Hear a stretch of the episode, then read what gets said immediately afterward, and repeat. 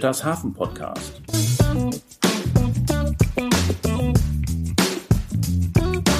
Moin und hallo. Hier hört ihr Interviews mit Menschen, die in der maritimen Wirtschaft arbeiten.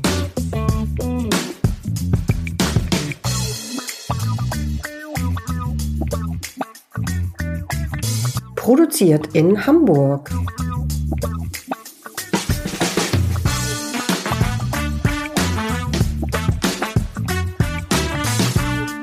Detailwissen aus erster Hand.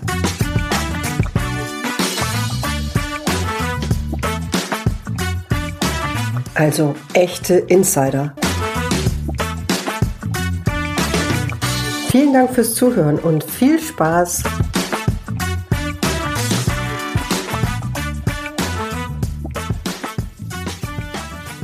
Moin und hallo. Herzlich willkommen zu Britta's Hafen Podcast. Mein Name ist Britta Inga Müller und ich freue mich, dass ihr wieder dabei seid. Ihr habt's gehört, neue Musik. Ich habe mich voll in die Unkosten gestürzt und eine Lizenz gekauft für Urban Funk von Sekush Galiev. Ich finde die Musik total cool und deswegen ist es jetzt meine neue Podcast-Musik. Vielen Dank an den Musiker. Deswegen ist auch heute der Vorspann ein bisschen länger geworden.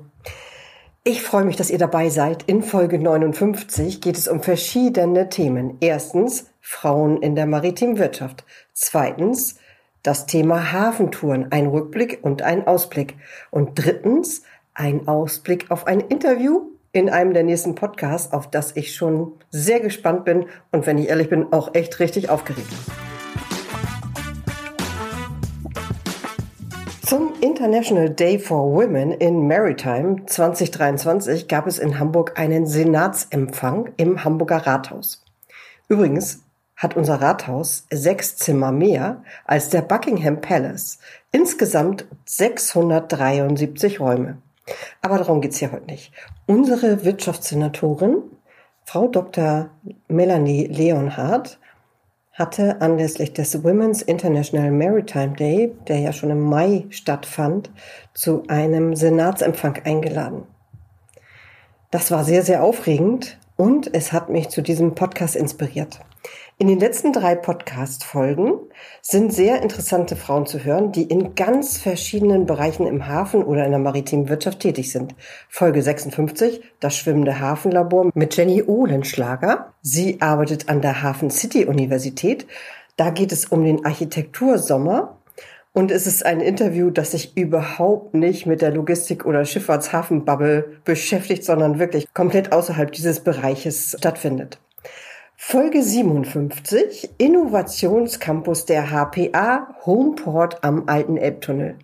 Stefanie Teichmann, Product and Operations Manager beim Homeport, spricht über die verschiedenen Startups und innovativen Ideen, die am Homeport zu finden sind. Eine echt spannende Folge. In Folge 58 steht die Offshore-Windenergie im Fokus. Frau Karina Würz ist im Interview. Sie ist Geschäftsführung der Stiftung Offshore Windenergie. Sie spricht über die neuesten Entwicklungen, einzigartige Herausforderungen und wichtige Projekte in diesem Energiesektor. Jetzt ein Rückblick. Weitere Folgen, in denen interessante Frauen aus ihrem Arbeitsalltag plaudern. Folge Nummer 5. Nadine Kornblum. Sie hat das Kapitänspatent und ist heute selbstständig als Marine- und Cargo-Surveyor. Sie begutachtet Schäden sowohl an Schiffen als auch an der Ladung.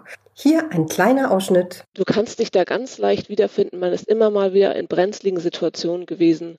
Aber was passiert danach? Was passiert, wenn die, das Kind in den Brunnen gefallen ist? Die Ladung ist kaputt gegangen oder noch schlimmer, Seemann wurde verletzt oder, oder es gab sogar Todesfälle. Was passiert eigentlich? Wie wird das Ganze aufgerollt? Und die Schuldfrage ist in der Seefahrt ganz interessant, weil es eigentlich nie eine hundertprozentige Schuldfrage gibt. Also es gibt immer eine Teilschuld von Beteiligten. Schon damals natürlich genauso wie heute eine ganz spannende Folge Nummer 5. Riesige Kabeltrommeln, Teile von Windkraftanlagen oder Maschinenteile sollen auf einem Schiff verladen werden. Das ist die Welt von Vivian Holst. Vivian arbeitet bei SAL Engineering und hier ein Eindruck, worum es bei ihrer Arbeit geht. Mm, wir haben zum einen äh, unser Standardgeschäft im Engineering, was wir äh, bearbeiten. Das kann man sich ganz einfach so vorstellen. Die Reederei bekommt ja Anfragen von, äh, von Kunden, die irgendetwas verschiffen möchten. Und wir schauen dann im Engineering, inwiefern das Ganze technisch realisierbar ist. Also zum einen erstmal die ganz große Frage, auf welches unserer Schiffe passt es überhaupt einfach von den Abmaßen her? Können wir das Ganze heben? Können wir das Ganze sicher äh, befestigen für die Seereise? Und je nachdem, was man dann quasi an äh, Ware in den Anfragen hat und ob die auch, ähm, ob quasi mehrere unterschiedliche Anfragen auf ein Schiff sollen, wird das Ganze dann ja beliebig komplex. Teilweise haben wir halt Sachen, die haben wir schon oft verschifft. Da hat man Erfahrungswerte, da geht das Ganze relativ schnell die Prüfung und die Abarbeitung, aber es gibt auch Sachen, die sind deutlich komplexer oder äh, ziehen sich über mehrere Verschiffungen. Da kann so ein Auftrag halt auch über mehrere Jahre betreut werden. Also wirklich sehr, sehr unterschiedliche Sachen. Das ganze spannende Interview gibt's in Folge 25. Managing Director bei der Hanse Berederung ist Claudia Paschkewitz. Sie hat eine ganz beeindruckende Karriere und hier ein Ausschnitt aus ihrem Interview. Und ich möchte gleich mal hier ansetzen und Werbung für die Ausbildung machen. Also es muss nicht immer ein Studium sein, sondern ich finde, dass eine Ausbildung wirklich ein ganz, ganz tolles Fundament bildet und dafür, damit kann man auch wirklich ganz, ganz, ganz toll seinen Weg gehen. Während der Ausbildung habe ich dann gemerkt, dass das Operations mich wirklich interessiert. Und nach der Ausbildung 1991 bin ich dann bei Hanse Berederung im Operations angefangen wir waren damals zu zweit. Ich habe da mit einem ganz, ganz erfahrenen Kollegen zusammengearbeitet. Ich war ja noch ganz, ganz frisch und naja, der hat mir dann so ein bisschen die Arbeit zugeteilt, hat alles so ein bisschen gedeckelt und beschränkt, hat mich noch nicht so richtig selbstständig arbeiten lassen.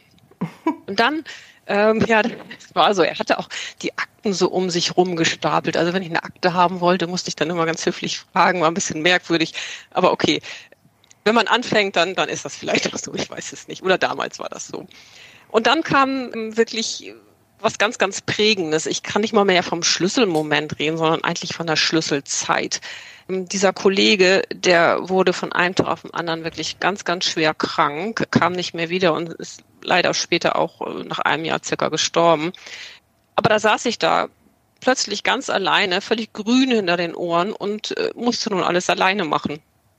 Es war ganz, ganz ja, schlimm für mich. Also ich hatte, es war eine unheimliche Herausforderung. Ich hatte wirklich Albträume auch nachts. Ne? Also ich war im Wasser, die Schiffe sind auf mich zugeschwommen.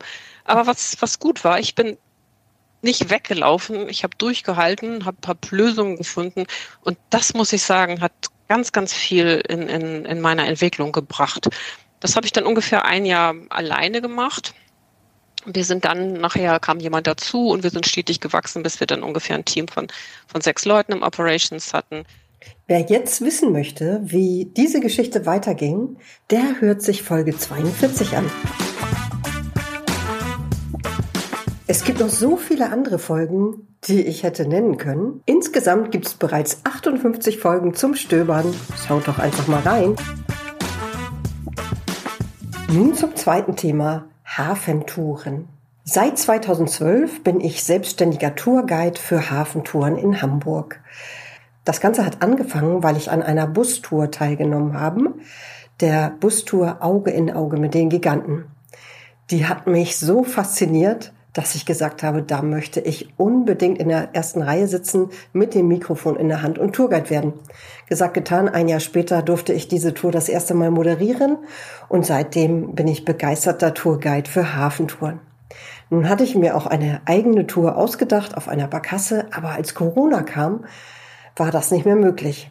Nun hatte ich aber schon ein Newsletter mit vielen, vielen Abonnenten und konnte nichts mehr in meinen Newsletter schreiben. Deswegen gibt es eigentlich diesen Hafen-Podcast, der mir aber jetzt auch so viel Spaß macht, deswegen kann ich damit gar nicht aufhören. Aber auch meine Hafentouren haben sich durch meinen Podcast wiederum verändert. Bei meinen Touren mit Jugendlichen erfahre ich immer wieder, dass Berufe im Hafen oder in der maritimen Wirtschaft nicht wirklich bekannt sind. Dabei gibt es hier wirklich spannende Jobs, tolle Menschen, einzigartige Herausforderungen und gerade diese Industrie steht vor ganz großen Veränderungen. In vielen Unternehmen geht es um Digitalisierung und natürlich Das große Thema im Hafen und in der Schifffahrt Dekarbonisierung. Das wird in den nächsten Jahren so spannend.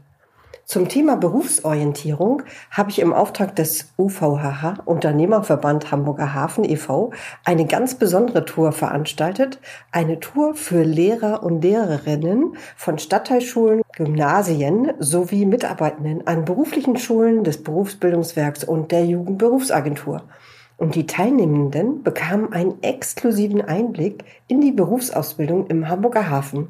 Wir haben HD Kotterell besucht, der beschäftigt sich ja mit Kakao, ein Traditionsunternehmen, das es bereits seit 1890 gibt und das übrigens seit 2021 bereits ein CO2-neutraler Betrieb ist. Thomas Kotterell könnt ihr auch im Interview hören. Es ist Folge Nummer 16. Als zweiten Betrieb haben wir das C Steinweg Terminal besucht Morten Das und Thomas Friede zeigten uns große Kräne, außergewöhnliche Ladung und mit Begeisterung haben sie die verschiedenen Krankapazitäten und ihren gesamten Terminal vorgestellt. Ich hatte das große Glück, Morten Das bereits einmal in einem Interview im Podcast zu haben. Hier sein Ausschnitt. Ja, Un, unbestritten. Also ich, ich würde es jedes Mal wieder machen. Ich freue mich tatsächlich, jeden Morgen hier in den Hafen zu kommen. Es ist auch nach über vier Jahren noch so, dass ich auch mit teilweise offenem Mund am Fenster stehe und einfach nur gerne sehe, was da draußen bei uns passiert. Und ich darf das jeden Tag und von daher ist das schon, bin ich schon sehr zufrieden hier. In Folge 22 könnt ihr hören, warum Morten das von seiner Arbeit so begeistert ist.